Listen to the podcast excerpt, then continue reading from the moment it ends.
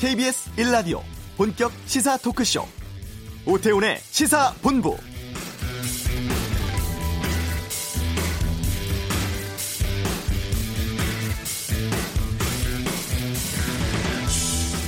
주말 지나면서 지금까지 가장 뜨거운 뉴스는 역시 일본의 수출 규제 관련 뉴스들입니다. 정치, 외교, 경제, 사회 등 거의 모든 부분에서 관련 뉴스가 나오고 있는데요. 오늘 오전에 자유한국당 황교안 대표 일본의 수출 규제와 관련해서 청와대 회담을 제안한 상황이죠. 또 3박 4일간의 대미 외교전 마치고 귀국을 한 김현종 청와대 안보실 2차장은 미국이 우리 입장에 대해서 강하게 공감했다고 밝혔습니다. 또 세계무역기구 WTO의 최고 의사결정기구에서 이것을 주요 의제로 다루기로 했죠. 일본의 경제 보복이 과연 정당한 것인지 국제사회 공론의 장에 붙여진 셈입니다. 민간에서는 일본 제품 불매 운동과 함께 일본 여행 보이콧 움직임까지 일고 있는 상황인데요. 오태훈의 시사본부 잠시 후 이슈에서 이번에 대한 여러 법리적 쟁점들 전문가 연결해 알아보고 우리 기업들의 현재 상황, 대응 방안에 대해선 그 갑이 알고 싶다해서 짚어보겠습니다. 2부 외교 전쟁에서는 일본의 이번 조치에 대한 외교적인 파장, 해법 등에 대해 살펴보는 시간 갖도록 하겠습니다. 시사본부 정치구말리 일주기를 맞는 노회찬재단 조승수 사무총장과 함께합니다. KBS 라디오 오태훈의 시사본부 지금 시작합니다.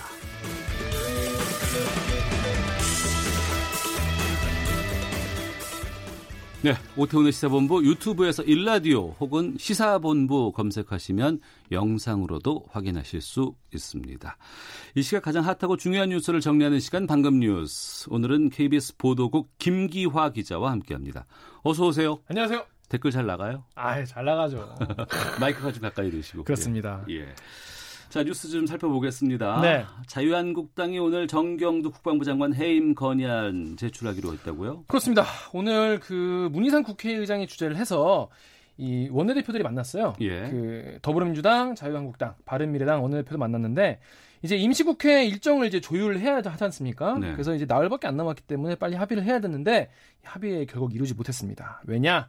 아까 말씀하신 대로 한국당이 이 정경두 국방부 장관 해임 건의안 상정과 이 표결 처리를 위해서 본회의를 이틀 동안 열어야 된다. 네. 18, 19일 이틀 동안 해야 된다. 이런 입장을 고수했기 때문입니다. 예, 정경두 장관이면 목선 관련해서 또 허위 자백 사건 때문인가요? 그렇습니다. 이 북한 목선이 들어온 사건 그리고 이 해군 이함대 허위 자백 시킨 사건 그래가지고 이거에 대해서 책임을 물어야 한다라면서 오후에 정 장관 해임 건의안을 제출을 하겠다고 밝혔습니다. 여기다가 또 바른미래당까지 합세를 했어요. 네. 그래서 같이 공조하는 그런 분위기입니다. 그래서 이 오신환 원내대표가 추경안이나 민생 입법보다 어, 민주당은 정경두 지키기가 더 중요하냐 이렇게 밝혔습니다. 더불어민주당은 어떤 분위기입니까? 어, 반발하고 있죠. 이 한국당의 이 추경을 볼모로 한 발목 잡기 이게 도를 넘었다라면서 국방까지 이렇게 정쟁의 도구로 삼아서 되겠냐라고 했어요. 그 예전에 그 노크 노크 귀순 기억나시죠? 예. 그때는 셀프 노크 귀순. 그렇습니다. 사단 사단장 그냥 해임하는 걸로 그쳤고 예. 음. 이번에는 이 군단장 해임까지 하고 뭐 이러는데 국방장관 수장까지 해임을 요구하는 거는 이거는 정쟁을 하자는 의도 아니겠냐? 라고 어, 밝혔습니다. 예. 그래서 19일 하루만 이 추- 어, 본회의를 열어서 추경을 처리하자 이런 입장을 밝혔습니다. 예, 추경 때문에라도 국회 정상화해야 된다라는 얘기를 참 많이 있었는데 네. 정상화 됐음에도 불구하고 험난한 상황이네요. 그렇습니다. 오늘만 해도요, 지금 이 추경 심사를 원래 예정했던 이 국회 예결위 예산 결산 특별위원회 여기도 이 김상조 청와대 정책실장 나와라 안 된다 뭐 추석 문제로 여야가 기싸움 벌이다가 30분 만에 다시 정회되기도 했습니다. 네. 그리고 WTO 세계 무역기구에서 일본의 수출 규제 문제가 논의되죠 이제. 그렇습니다. WTO라니 너무 옛날 발언 아닙니까? 아 그런가요? WTO. 예, 예. 그렇습니다. 23일, 24일에 이 제네바에서 열리거든요. 예. WTO. 예, 일반 이사회에 우리나라가 이제 의제로 어, 이 무- 수출 규제 문제를 올릴 건데요. 우리 정부가 지난 11일에 이 의제를 제출했다고 합니다. 그래서 어, 이번에 다룰 14개 의제 목록에 포함된 것을 확인했다. 라고 밝혔습니다. 이게 그 일반 이사회가요, 이 상설 기구로는 제일 높은 최고 의사 결정 기구예요. 그래서 네. WTO의 164개 회원 회원국의 대사들이 참여를 합니다. 그래서 우리나라는요, 일본 수출 규제가 이 세계 무역에 끼칠 악영향 이걸 강조를 하면서 수출 규제를 철회해달라 이렇게 요구할 방침입니다. 네, 일반 의사회가 상설기구로는 최고 의사결정기구라고 하셨는데 네. 구체적으로 여기서 어떤 식으로 대응을 한다고 합니까? 안 그래도 기자들이 이걸 많이 물어봤어요. 그랬더니 아직 이런 대응 논리 또 누가 나갈 것인지 이런 건 사실 뭐 협상 전략이기 때문에 좀 바, 음, 말을 아꼈다고 합니다. 이 원래는 일본이 그 이 전략 물자가 이 북한으로 갈 수도 있기 때문에 그 우리가 얘기 많이 있었죠. 예, 예. 근데 알고 보니까 일본도 많이 그쪽으로 나갔고 예, 그래서 너네야 잘해라 이런 얘기들이 나오고 있었는데 하지만 양자 협의에서 또 그건 아니다 이렇게 말을 바꾸지 않았습니까? 그래서 우리 정부도 이제 일본이 어떤 식으로 앞으로 주장을 할지에 대해서 대응을 좀 바꾼다고 합니다. 그러면 WTO에서 결정이 나면 이 일본이 규제를 풀거나 해야 하는 강행 조치가 있나요? 뭐 그래서 그러면 좋겠지만 이 이사회에서 나온 거에 대해서는 구속력이 있는 그런 게 조치가 나온 건 아닙니다. 하지만 이 문제가 이제 한일 양국 간의 문제가 아니라 국제사회 전체의 문제다라면서 이 중요한 문제로 좀 의제로 올라간다는 그런 의미가 있거든요. 네. 게다가 지금 일본이 10, 24일까지 우리나라를 이 무역에 할수 있는 이 백색 국가에서 제외하는 절차를 지금 밟고 있어요. 우리나라가 뭐 약속을 안 지켰다 뭐 그런 거잖아요. 근데 그 우리나라는 그 전에 양자협의 다시 해서 네. 해결하자 이렇게 요청을 해서 시기적으로 되게 중요합니다. 일본의 분위기 지금 어떻습니까? 일본 분위기가 좀 약간 어, 안 좋다고 해요. 일본에서는 지금 일본 언론들은 대부분 이게 그냥 수출 제한 조치 그냥 하는 분위기로 네. 보도를 하고 있다고 합니다. 그래서 지금 어, 일본 언론들은 또 국내 기업들도 많이 있지 않습니까? 그래가지고 일본 기업들에게도 타격이 있을 거다라는 우려를 내고 있습니다. 이번에 아사히 신문이요. 일본의 수출 규제가 한국뿐 아니라 일본 기업에도 피해를 주는 극약 조치다라고 지적을 했고요. 예, 그런데 이제 대부분의 언론들은 어, 접점을 찾기보다는 여론전을 또 세게 펼칠 것 같다 이렇게 내다봤습니다. 특히 NHK 같은 경우에는 한국 정부가 어, 각국의 지지를 호소해서 상황 타기를 노릴 거다라고 보도했고 니온 게이자 신문도 이 양국의 입장 차이가 너무 커서 이번에 진전이 어려울 것이다라고 했는데 분기점이 18일이 될 거라고 해요. 네. 왜냐하면 18일이 일본이 요구한 강제징용 중재위원회 음. 여기에 우리 측이 답변을 하는 시한이거든요. 예. 그래서 우리가 이거에 대해서 기존 입장을 계속 요구 어, 고수를 하면 일본이 일본도 그대로 좋아 가보자 이럴 수도 있고 우리가 좀 다른 입장을 내보면 또 일본도 다른 이야기를 할 수도 있을 것 같습니다. 알겠습니다. 국보 70호입니다. 훈민정음 해례본의 또 다른 원본 상주본이라고 하는데 네. 정부와 개인 간의 소유권 분쟁이 법정에서 마무리됐다고요? 그렇습니다. 이게 지금 법정에서는 마무리가 됐는데 네. 앞으로 어떻게 해결, 해결될지는 뭐 두고 봐야 되는데요. 일단 대법이 이 소유권에 대해서 소장자인 배익기 씨가 아니라 문화재청이 훈민정음 해례본 상주본의 소유권을 갖고 있다라고 최종 판단했습니다. 이게 원래는 이제 문화재청이 이거를 배익기 씨가 이걸 내놓지 않고 있기 때문에 강제 집행을 하려고 했거든요. 네. 그런데 배 씨가 이걸 막아달라면서 소송을 냈었습니다. 음. 이거에 대한 최종 판단이 나온 겁니다. 이 소유자라고 주장하고 있는 이 배 씨라는 분, 네. 이분이 상주본을 어떻게 확보한 거예요? 원래는 이제 골동품 판매상인 조모 씨 가게에서 이제 고소적을 사면서 같이 사게 된 건데요. 그래서 이걸 이제 원래는 상주본을 훔친 혐의로 이제 재판에 넘겨졌었는데 네. 당시 대법이 무죄 판결을 확정을 했습니다. 음. 그러니까 샀다는 거죠. 그래서 이제 배 씨가 상주본을 내놓지 않은 상태에서 원래 소유자였던 조 씨가 이거를 문화재청에 기증하기로 하고 숨졌습니다. 네. 그래서 배 씨 입장에서는 내가 이거 산 거다. 음. 그래서 훔친이 아니기 때문에 내 거다라는 입장인데 그래서 국가의 상에 소송을 벌였습니다. 하지만 1, 2심이 상주본은 문화재청 소유다라고 판결을 했고요. 이렇게 훔치지 않았다는 무죄를 선고받았다고 해서 원래 소유권이 배 씨에 있다 있는 건 아니다라는 건데 대법원도 같은 판단을 내린 겁니다. 그러면 대법원에서 판단을 했는데 그럼 문화재청이 상주본 회수하게 됩니까? 이게 또 약간 골치 아픈데 일단 강제 집행을 할 수 있습니다. 그런데 배 네. 씨가 이게 어디 있는지 말을 안 하고 있어요. 아 강제 집행할 수 있는 장소를 모르는군요. 그렇습니다. 어디에 가서 강제 집행을 해야 할지 모르는 상황이라서 음. 좀 시간이 좀 걸릴 것 같고요. 네. 배 씨는 이거를 그냥 내놓지 않겠다는 입장입니다. 그래서 어, 지난해 그 국정감사에도 나와서 천억을 줘도 어, 돌려주지 않겠다라는 음. 입장을 밝힌 바 있습니다. 그래서 앞으로 좀 지켜봐야 될 것 같아요. 어떻게 될지. 알겠습니다. 자, 방금 뉴스 KBS 보도국 김기화 기자와 함께했습니다. 고맙습니다. 고맙습니다. 이어서 이 시각 교통 상황 살펴보겠습니다. 교통정보센터의 오수미 리포터입니다. 네, 이 시각 교통정보입니다. 오늘 전국 대부분 지역에 불쾌 지수가 높습니다. 이렇게 불쾌 지수가 높을 때 교통사고율도 올라가는데요. 오후에 소나기 소식도 있는 만큼 보다 더 여유를 가지고 안전하게 운행을 해주시기 바랍니다. 지금 서해안고속도로 서울 백면은 해미 부근 1, 2차로에 화물차 관련한 사고가 났습니다. 빗길 속에 사고 수습을 하고 있어 뒷차량들 밀리고 있고요. 대구 부산고속도로 대구 쪽으로도 밀양 부근 2차로에서 화물차 관련한 사고가 있었습니다. 이 여파로 남밀양부터 2km 정체입니다. 천안 논산간 고속도로는 양방면에 사고가 있습니다. 먼저 천안 쪽으로는 공주 분기점 부근 1차로에서 사고가 있었고 이 때문에 2km 막힙니다. 반대 논산 쪽으로도 차량 터널 안 1차로에서 승용차 사고를 수습하고 있어 주변으로 혼잡합니다. 경부고속도로 서울 쪽으로 대전 부근 4차로와 갓길에는 대형 화물차가 고장으로 서 있으니까 잘 살펴서 지나시기 바랍니다. 지금까지 KBS 교통정보센터였습니다.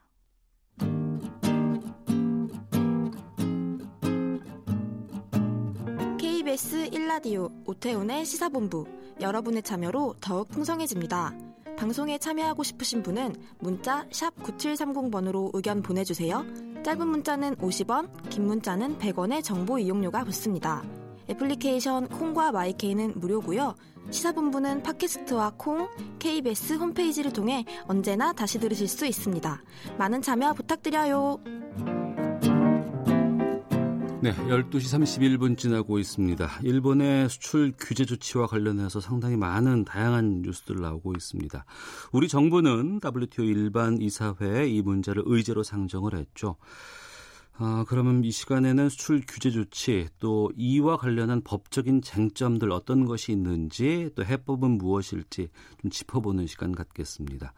민변 국제통상위원회에서 활동하고 있습니다. 통상 전문 변호사 송기호 변호사와 함께합니다. 어서 오십시오. 네, 안녕하세요. 예. 먼저 정부의 대응 방안부터 좀 여쭙겠습니다. 네. 그러니까 일반 이사회에 일본의 수출 규제 문제를 의제로 상정을 했고 여기서 논의를 하기로 했다고 하거든요. 네. 여기서 주로 어떤 역할을 맡고 있는 거예요? 일본 이 일반 이사회가 WTO 협정상 가지고 있는 역할이 협정의 해석 예. 그리고 협정상의 회원국의 어, 어떤 의무를 면제해 준다든지 그런 음. 굉장히 중요한 최고 의사 결정 기구입니다. 예. 그리고 동시에 이 일반 이사회가 어, WTO에서의 어, 분쟁 조정 어, 제도라고 하는 네. 이 분쟁 조정 제도의 분쟁 해결 어, 제도에서의 어, 결정문에 대한 어떤 승인권도 가지고 있기 때문에 아. 이 일반 이사회에서 어떠한 consensus가 이루어지느냐, 네. 어떠한 내용으로 이 문제가 인식되느냐 하는 것은 대단히 중요한 의미가 있습니다. 음. 전에 그 후쿠시마산 수산물 수입 금지 조치와 관련해서 우리가 일본과 한번 붙었잖아요. 예. 그때 WTO에서 소송을 해서 우리가 정부에서 이긴 적이 있는데 네. 그때와 같은 효력을 이번 일반 이사회에서도 우리가 얻을 수 있습니까? 어, 일반 이사회는 아까 말씀드린 어, 분쟁 해결 절차, 그냥 우리 어, 일반인들이 쉽게 생각하듯이 어떤 국제 재판 절차 그 자체를 대행하는 것은 아닙니다. 예. 그러니까 일반 이사회가 직접 이 분쟁에 대한 판결을 하는 곳은 아니죠. 예. 다만 아까 말씀드린 것처럼 어떤 판결에 대한 최종 승인권도 가지고 있을 뿐만 아니라 예. 그걸 이제 WTO 협정이라는 게 어, 판정부를 구성하게 해서 그 판정부의 판결 결과를 일반 이사회에서 승인하는 절차를 가지고 있기 때문에 예. 일반 이사회 이 164개 모여 있는 일반 이사회 자체가 재판부는 아니다. 음. 그 말씀을 드리는 거고요. 예. 어, 지난번 이제 우리가 승소한, 아, 우리 정부가 굉장히 어, 노력해 줘서 승소한 어, 방사능 수산물 그 건은 분쟁 조정, 분쟁 해결 기구, 음. 그 판정부, 중재 판, 그 판정부에서 난 판결을 이 일반 이사회가 이제 승인을 했기 때문에 우리가 승소를 한 것이고요. 아. 네, 그런 관계를 예, 이해하시면 될 것 같습니다. 예. 일반 이사회에서 일정 정도의 결정이 나면 그게 이후의 상황에 상당히 좀 많은 영향을 끼칠 수 있겠다는 생각이네요. 그렇죠. 그러니까 일반 이사회가 직접 판정을 내리는 곳은 아니기 아니지만, 때문에 네. 따라서 이번 사태에 대해서 어떤 뭐 우리 주장, 일본 주장에 대한 어떤 법적으로 권위 있는 판결을 해주는 것은 아니지만 어. 어, 협정문의 해석권을 가지고 있고 회원국의 권리 의무 범위를 정할 수 있고 예. 또 중, 중재 판정부의 판결문에 대한 최종 승인권을 가진 굉장히 중요한 의사결정 기구이기 때문에 음. 이 일반 이사회에서 어떠한 내용으로 컨센서스가 이루어지는지 또 이 문제에 대해서 일반 이사회가 어떠한 관점에서 바라보는지는 우리에게 대단히 중요하다 이렇게 이해할 수 있습니다. 네. 일본이 먼저 수출 규제하겠다고 밝힌 거 아니겠습니까? 네. 우리는 크게 변화가 있었던 건 아니었고요. 예. 그럼 이런 상황에서 WTO에서 맞붙는다면 일본과 우리나라가 네, 이제 분쟁 정식 중재 정식 어떤 어, 재판 절차 시작된다면은요. 예. 그러면 송 변호사께서 보시기에는 어느 쪽이 유리하다고 보십니까? 어, 저 제가 어떻게 보느냐 보다도 예. 일, 기존의 일본의 입장, 이 WTO 분쟁에서 일본이 어떤 입장이었느냐를 제가 좀 소개를 좀 하고 싶습니다. 예. 그러니까 지금 일본은 이번 무역 규제에 대해서 안보상의 조치, 안보 예외를 들고 나오고 있는데 네. 어, 가장 최근에 이 안보 예외로 해서 우크라이나와 러시아 사이에 어, WTO 재판이 있었습니다. 네. 네, 이 재판에서 일본이 일본 정부의 공식 의견으로 제출한 문서가 있는데요. 네. 거기에 일본이 뭐라고 했냐면 비경제적인 요인을 가지고 음. 이 안보상의 예외와 연계시키려고 하는 것은 악용 남용되어서는 안 된다. 어. 이 안보 예외를 들고 나오려면 그것이 그 나라의 안보에 어떠한 합리적 연계가 있는지 예. 왜 그러한 조치를 취해야만 그 나라의 안보에 어, 이바지하는 것인지를 설명하지 않으면 안 된다. 이것이 일본 정부가 어, 우크라이나 러시아 분쟁에서 제기한 공식 의견입니다. 네. 우리 WTO 체제는 지금 이제 이 일반 이사회 분들도 일반 이사회 나라도 한국, 일본 당사자가 아닌데도 참석하는 것처럼 예, 예. 어떤 국제 분쟁이 생기면 그 당사국이 아닌 회원국도 참여해서 의견을 낼 수 있거든요. 음. 예, 그런 점에서 일반 이사회가 또 중요하다는 말씀 한 번 더 드리고 싶고요. 예. 아까 그 이야기로 다시 돌아오면 일본이 러시아 우크라이나의 우크라이나 이 중- 분쟁에서 제출한 일본 본인의 음. 공식 입장에 의하더라도 이번 사태는 일본이 WTO에서 승소하기 어렵습니다. 네. 왜냐하면 이번 조치는 WTO의 크게 네 가지 협정 조항이 위반이 되는데요. 네. 하나는 가트 1조에서 어, 나- 각 나라를 차별하지 말라는 것인데 지금 어, 화이트 리스트라고 리스트라고 리스트라고 하는 즉 목록에 나와 있는 제품, 기술, 장비 이외의 일체의 러스, 리스트 외의 어, 기술 품목들, 예. 예, 소재에 대해서도 이 규제를 하겠다는 음. 네. 이 어, 조, 조치에서 왜 대한민국에 대해서만 그런 조치를 취하느냐? 기존 27개국 아. 관계없이 예, 27개국에서 왜 대한민국에 대해서만 그걸 차별하느냐를 일본이 설명할 수 없을 뿐만 아니라 어. 예. 두 번째로서 어, 이 가트 10조 사망에 보면 이러한 무역 규제 조치를 실시할 때 일관되고 공평하고 어, 합리적으로 하라고 이렇게 되어 있어요. 이 네. 조항도 위반이고요. 음. 또 어, 11조에 보면 수출 허가라는 명목으로 수출 제한을 하지 말라라고 되어 있고요. 예. 또 13조에도 보면은 그러한 어, 수출 허가 제도를 만약에 음. 이런 아- 어, 그 우리도 지금 수출 허가라는 게이 이, 이 전략 물자 어, 아, 이 통제로 하고 있거든요. 네네. 그런 수출 허가 제도를 하더라도 음. 어, 차별 없이 하라는 이런 WTO의 규정이 있기 때문에 네. 어, 이네 개 조항의 일본의 조치는 위반되는 것이고요. 어. 이 일본이 그것을 안보 외로 정당화시킬 수는 없다고 그렇게 생각합니다. 예. 그 일반 이사회 결과는 그날 23일, 24일 이때 바로 나오는 겁니까? 아니면 그때 그냥 논의만 하고 회의록만 남기는 수준입니까? 네, 그렇죠. 후자이죠. 이 어. 서로 어, 물- 일반 이사회에서 이제 어, 우리나라가 어떤 성명을 발표할 수도 있을 거고요. 예. 아니면은 어떤 어, 토론이나 의견을 제시하는 것일 수도 있을 거고요. 음, 알겠습니다. 일본 수출 규제 조치와 둘러싼 법적인 법리적인 쟁점 등에 대해서 통상 전문 송기호 변호사와 함께 하고 있습니다. 이 원인이 됐다고 지금 음, 이야기가 나오는 게 강제징용 배상 판들과 관련해서입니다. 일본이 제3국을 통해서 이 부분에 대해 뭐 중재하자고 요청을 했고 오는 18일까지 우리 정부에 답변 달라고 지금 요청한 상황이거든요. 근데 대법원 확정 판결이 내려진 것에 대해서 양국 정부가 협상을 다시 한다는 게 가능하다고 보시는지요? 이 강제징용 배상 판결에 대해서는 판결과 이, 이 한일 청구권 협정에서의 중재위원회 구성에 대해서 우리가 좀 어, 현실이 객관적으로 좀 봐야 한다고 생각합니다. 우선 예. 어, 65년 한일 청구권 협정에는 어, 이렇게 어, 해석, 이 청구권 협정의 해석과 관련돼서 분쟁이 있을 때는 중재위원회 중재위원회를 통해서 해결하기로 한다라는 그 네. 조항이 있다는 것을 우리는 인정을 해야 된다고 봅니다. 네. 그런데 이 강제징용 배상 배상 판결, 이 대법원 확정 판결이 갖는 의미가 어, 2018년에 이 판결이 나오고 나서 그 직후에 이제 일본 변호사들 약 300여 명이 예.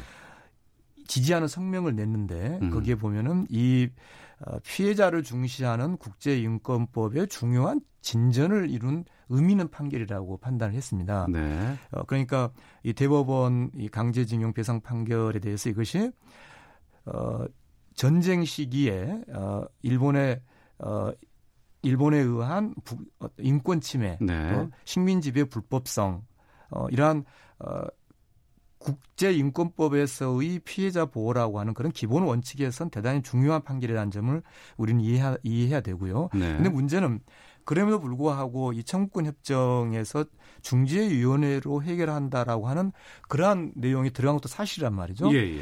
어, 따라서 지금 상황에서 이 중재위원회를 요구하는 일본의 요청을 우리가 아예 음. 어, 어떤 어, 이렇게 귀를 닫아버릴 수는 없는 상황이라는 점이죠. 네. 따라서 저는 그러면 도대체 일본이 요구하는 중재위원회에서 일본이 무엇을 중재 대상으로 삼자고 하는 것인지, 예, 즉 예. 일본이 여기 여기서 통해서 이 중재위원회를 통해서 얻고자 하는 이익이 예, 무엇인지 무엇을 해결하고자 하는지를 구체적으로 어, 우리에게 이야기해 달라. 예. 왜냐하면 어. 만약에 그것이 어, 일본이 중재위원회를 통해서 강제징용 피해자분들의 개인적 청구권이 소멸됐다는 것을 확인하고 싶어 한다는 것이라면 예. 그거는 우리 사법제도 속에서 무익한 의미 없는 중재입니다. 왜냐하면 예, 예.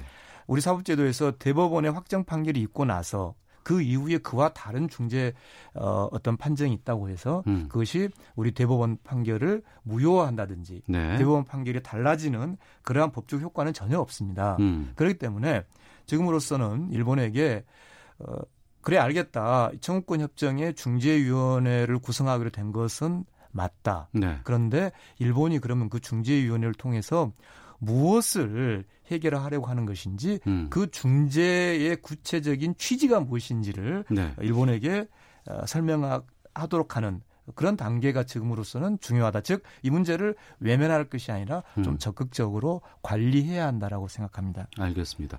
청취자께서 송기호 변호사께 질문을 주셨는데요. 네. 1740님께서 전 세계적으로 개인이 전쟁 피해에 대해서 배상을 청구하고 배상된 적이 있냐, 있나요? 라는 질문 주셨거든요. 아주 중요한 질문인데요. 예. 일본 예. 최고재판소가 2007년에 니시마츠 건설 사건에서 아주 중요한 판결을 했는데요. 네.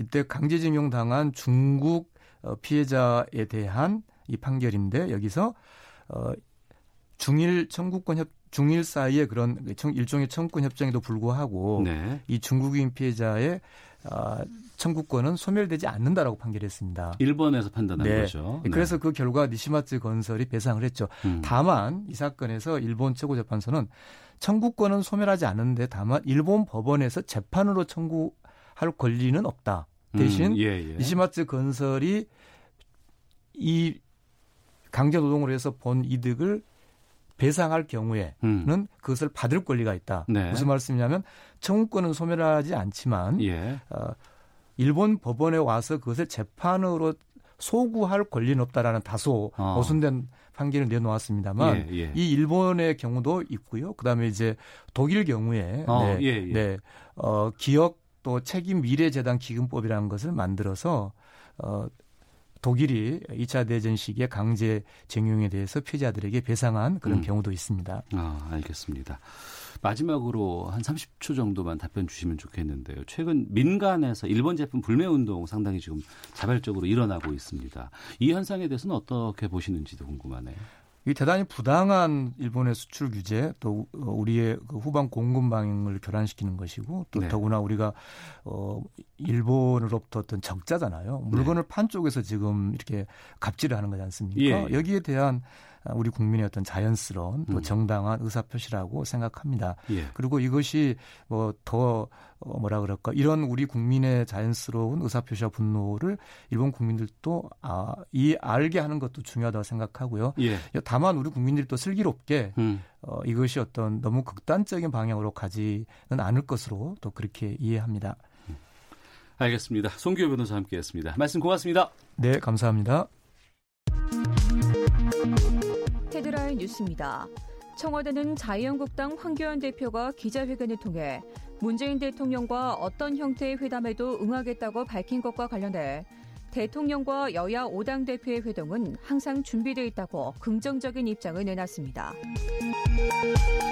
우리 공화당의 광화문 광장 천막에 대한 서울시의 행정대 집행이 임박한 것으로 알려진 가운데 민감용 경찰청장은 서울시의 행정응원 요청이 있을 경우 충분한 병력을 현장에 근접 배치하겠다고 말했습니다.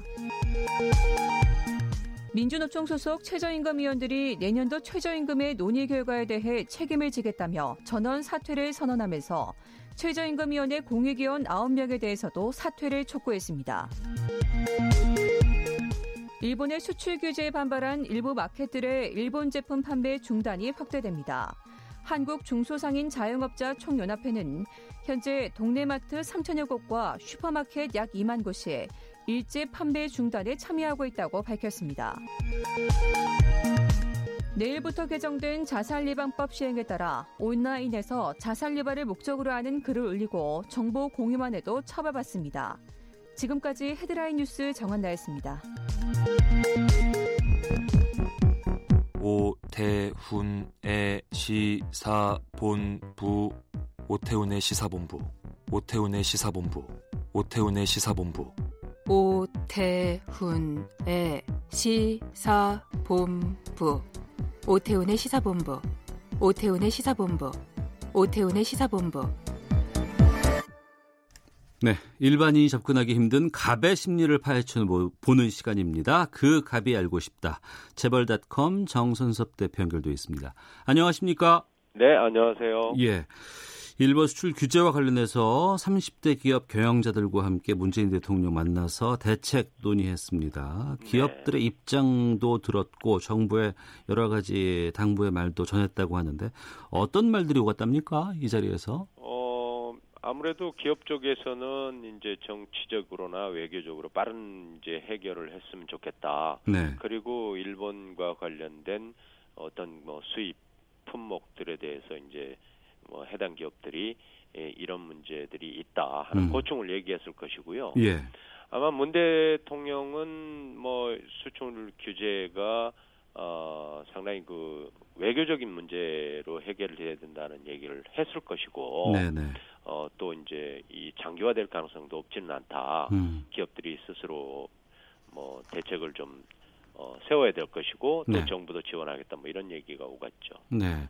이렇게 재계 총수들을 함께 모아서 긴급 간담회 진행하는 자체 흔치 않은 일이죠. 어 그렇죠. 이 특히 그 어, 외교적인 문제로 수출 어. 규제가 있었던 사례가 예. 어, 과거에 이제 1980년대 사우디가 말이죠. 네. 어, 전략 물자 물자다 이래 가지고 수 그 석유를 수출하는 것을 규제한 적이 있었어요. 예. 물론 뭐 오래 가지는 않았습니다만은 그래서 어, 석유 값이 급등을 했었어요. 음. 네. 어, 이런 사례가 있었지만 어, 이렇게 한 국가와 국가의 거래에서 어떤 특정 품목을 지정을 해가지고 음. 수출 규제를 하는 것 이것은 이게 WTO 체제가 출범한 이후에 네. 예, 전 세계적으로 처음 있는 일이에요. 예. 어, 이건 정말 그 참 상상하기 어려운 얘기입니다. 예. 일본이 지금 반도체 소재 관련해서 한 세 개 품목에 대해서 이렇게 수출 규제 조치를 내렸고 네네. 또 이제는 더 나아가서 우리나라를 화이트리스트 백색 국가에서 제외하기로 뭐 하겠다더라 네. 이런 얘기도 계속 나오고 있거든요. 네네네. 이 화이트리스트에서 대한민국을 제외한다는 게 어떤 의미예요? 그 화이트리스트라는 거는 일본 정부가 아, 자기네 그 국가 이익이나 전략적인 문제 예. 또는 국가의 위협이 대상이 되는 되지 않, 는 우, 우방이다. 음. 아, 이런 국가에 대해서는 이제 수출 품목이라든가 수출 내용에 대해서 네. 어뭐 특별히 그 뭐 허가를 강화한다든가 이런 데서 제외한다는 얘기거든요. 네. 말하자면 뭐 특혜를 준다 이런 얘기인데 음. 에, 이것을 우리가 어, 제외된다는 것은 앞으로 이제 일본 수출과 수출입과 관련해서 무역 거래에서 상당히 어려움을 겪는다는 얘기예요. 네. 일본은 현재 그 백색 국가로 지정한 나라가 우리나라를 비롯해서 한 27개 나라가 돼요. 네. 뭐 미국, 영국, 프랑스, 독일 이렇게 되는데 에, 그 중에서 우리가 빠지게 되면 음. 우리로서는 좀 타격은 없지는 않아요. 예. 물론 뭐 지금 중국 시장이 우리에게 가장 큰 시장입니다만은 일본 역시 무역 거래가 적지 않은 곳이거든요. 네. 어, 그런 측면에서 보면은 어, 백색 국가에서 제외됐을 경우에 우리가 수출이나 수입을 하는 데서 상당히 뭐 어려움을 겪을 수 있죠, 기업들이. 예. 뭐 해방 이후에 뭐 700조 넘게 일본이 흑자를 우리나라에게 지금 거둬들이고 있는 나라인데 네네. 자기들이 앞서서 이렇게 뭐 규제를 한다거나 하는 게 솔직히 좀 개인적으로 저는 좀 이해가 되질 않습니다만 여러 가지 파장들은 좀 있겠죠. 네, 그렇죠. 우선 삼성의 경우에는 이재용 부회장이 이제 일본으로 건너가서 급한 불을 껐다는 뉴스들 좀 나오고 있습니다. 네 네. 근데 좀 이번 사태를 거울 삼아서 좀 이런 그 핵심 부품이나 소재 같은 경우에는 국산화해야 되는 거 아니냐 이런 의견에 대해서는 어떤 입장이세요? 어, 그래야 되겠죠. 그런데 에, 지금 일본이 그 수출 규제를 한 품목을 본 말이죠. 네. 어, 거기에 이제 불화수소라는 것이 있는데 예, 예. 에, 이 불화수소 일명 뭐 애칭 그 가스라고 하죠. 그런 예. 얘기를 하잖아요. 애칭이란 말은 우리가 영어라서 뭐 일반인들이 잘 모르겠습니다만은 애칭은 뭐 긁어내다, 잘라내다 이런 얘기예요. 예, 예. 어 그런데 이게 어디에 들어가는 건가 하면 뭐 불화수소가 여러 뭐 재련이라든가 어, 뭐 알루미늄 제조라든가 이런 데 들어갑니다만은 반도체에서 아주 중요한 부분이에요. 예. 이게 이제 반도체가 우리가 웨이퍼라는 이 조그만 손톱만한 크기의 어떤 그 제품이잖아요. 예. 여기에 이제 플라스틱이라든가 여러 가지 그 소재가 들어가 있는데 회로가 들어가 있는데 그곳에 불순물을 제거하는 거예요. 네, 네. 만약에 불화수소를 만 우리가 어 일본에서 일본이 지금 전 세계 시장의 70%를 차지하고 있고 네. 어 우리나라 반도체 업계에서는 거의 90%를 일본에 의존하고 있어요. 예. 이 고순도기 때문에 음. 일본이 그 뭐 정밀 화학은 굉장히 발달해 있으니까 요게만 요거를 딱 찍어서 했단 말이에요. 예, 예. 이 이런 부분은 사실 그 불화수소는 우리나라에서 어 생산이 되지 않는 건 아니에요. 예. 뭐 중국에서 형석을 수입해서 어 이제 뭐 후성이라는 데도 만들고 하는데 음. 문제는 이제 순도의 문제하고 네, 네. 어 그다음에 이제 환경 오염 이 독극물이에요. 어. 그래서 환경 오염에 지대한 영향을 주기 때문에 예. 우리나라의 기업들이 이거를 자체적으로 설립하기도 그렇게 쉽진 않아요. 음. 그리고 또 지금 세계 무역 질서가 네. 다 분업화돼 있잖아요. 예. 어, 어디는 소재를 생산하는 데고 어디는 완제품을 생산하는 데고 우리는 반도체 경우에 완제품을 생산하는 곳이죠. 예, 예. 소재는 대부분 이제 일본에서 많이 가져온단 말이에요. 음. 그러면 어느 한쪽이 그것을 딱 찍어 가지고 어, 이렇게 규제를 하면 이게 세계 무역이 어떻게 되겠어요? 반도체라는 것은 또 전 세계 전자 산업이라든가 모든 자동차라든가 심지어 어 뭐 들어가지 않는 곳이 없잖아요. 예. 어, 이런 상황에서 끊게 되면은 어, 우리뿐만 아니라 전 세계가 타격을 입을 가능성이 높죠. 음. 이 사태가 장기화되면은요. 네네. 뭐 우리도 지금 상당히 지금 여러 걱정들을 하고 있는 상황입니다만 일본도 타격이 있을 수밖에 없다고 하거든요. 아 당연하죠. 예. 그거는 뭐 일본이 이 사실은 소재는 뭐 반도체에 관련된 소재는 우리나라에 수출하지만 네. 또그 완제품을 수입해 가지고 자기네들 전자 어, 제품들을 만들어내잖아요. 예. 어 그러면 이제 이걸 우리가 이제 치킨 게임인데 음. 에, 사실은 뭐 어, 같이 죽자 이런 얘기 아니에요. 네. 어, 그 일본의 이런 그 수출 규제는 어, 정말 어떤 의미에서 제가 이런 말을 해서 될지 모르겠지만 일본스럽다. 음. 아, 좀 이렇게 어떤 그 옛날에 말이죠. 그 일- 일본스럽다. 예, 예. 일, 일본이 옛날에 1980년대, 1960년대, 70년대 이때 세계 경제 시장에서 말이죠. 예. 불려졌던 별, 별명이 음. economic animal 음. 경제 동물이라 그랬잖아요. 예, 예. 이익을 위해서라면은 영혼까지 파는 그런 그 어, 장사치다 이런 그 얘기였는데 음. 지금 이제 국가의 어떤 그 정치적 이유 때문에 네. 에, 이제 그 경제적 이, 이익을 포기할 정도로 어 이렇게 아주 그, 그 뭐, 어, 행위를 보면은 정말 참 어, 안타깝게 짝이 없어요. 예. 헌데 만약에 일본과 한국 사이의 무역 전쟁이 가속화되고 이게 장기화된다 네네, 이런 네. 상황이 되면 두 나라 모두에게 피해가 올 수밖에 없는데 네네. 이 때문에 중국이 어부지리로 이익을 볼 것이다 이런 예측이 나오는데 여기에 대해서는 어떻게 생각하시는지요? 뭐 우리가 지금 중국하고 맞닥뜨려 있는 제품이 이제 전자 부문에서는 네. 어 이제 반도체가 있고 음. 어, 철강이 있고 뭐 조선이 있고 합니다만은 네. 아마 중국이 반사 이익을 크게 본다 이렇게 말하기는 어려울 거고요. 예. 어, 뭐, 적잖게 뭐 중국은 속으로는 내심 뭐 계속 싸우기를 원하긴 하겠죠. 음. 어, 아시아 그 극동에서는 굉장히 그 경제적으로 서로 치열한 각축전을 벌이고 있으니까. 네. 아, 근데 일본의 이런 행위에 대해서 중국도 그렇게 음. 에, 뭐 환영할 입장은 아니라고 봐요. 예. 어, 저는 뭐 정치 외교 이런 것에 대한 전문가는 아닙니다만은 음. 일본이 이런 식으로 하게 되면 또 중국에 대해서도 네. 어 언젠가는 어 이런 행태의 행위를 할 수가 있잖아요. 음. 뭐 거짓말까지 해가면서 우리가 네네. 무슨 불화수소를 무슨 뭐어저 북한에다가 넘겼다느니 뭐 이런 얘기 이건 사실이 아니잖아요. 그렇죠. 예, 그런 행- 행위까지 하면서 하는 걸 보면 어 중국도 아마 뭐 어, 상당히 저 어 뭐 적의 적은 뭐 친구다 이런 얘기가 있는데 음. 예, 우리한테 에, 좀 우호적이지 않을까 네. 아, 뭐 그런 생각은 좀 갖게 됩니다. 예, 청취자 정민호님, 장기적으로 일본에 대한 신뢰가 더 추락하고 경제가 안 좋아질 겁니다. 일본의 선택을 이해할 수 없습니다라는 의견 주셨는데, 만약에 추가 규제가 일본에서 강행이 된다, 더 나간다고 하면은 어떤 부분이라고 생각하시는지 끝으로 좀 아유, 그. 추가 규제를 하게 되면은 어, 지금 현재는 이제 사- 세계 품목으로 예, 예. 설정이 되었잖아요. 어, 추가 규제를 하게 되면 그게 이제 지금 일본의 가기에 올라와 있는 그러니까 강력 회의에 올라와 있는 결의 사항이 네, 이 이제 1,100개 품목이에요. 네, 이렇게 되면 우리의 첨단 소재뿐만 아니라 어. 전자 통신, 센서, 항법 장치, 하여튼 뭐 어, 이와 관련되는 네. 어, 정밀 분야에서 상당히 타격을 입게 됩니다. 알겠습니다. 거기까지는 안 가야 될 것 같네요. 재벌닷컴의 정선섭 대표였습니다. 고맙습니다. 네, 고맙습니다. 예. 자, 2부 정치구말리 준비되어 있습니다. 2부에서 뵙겠습니다.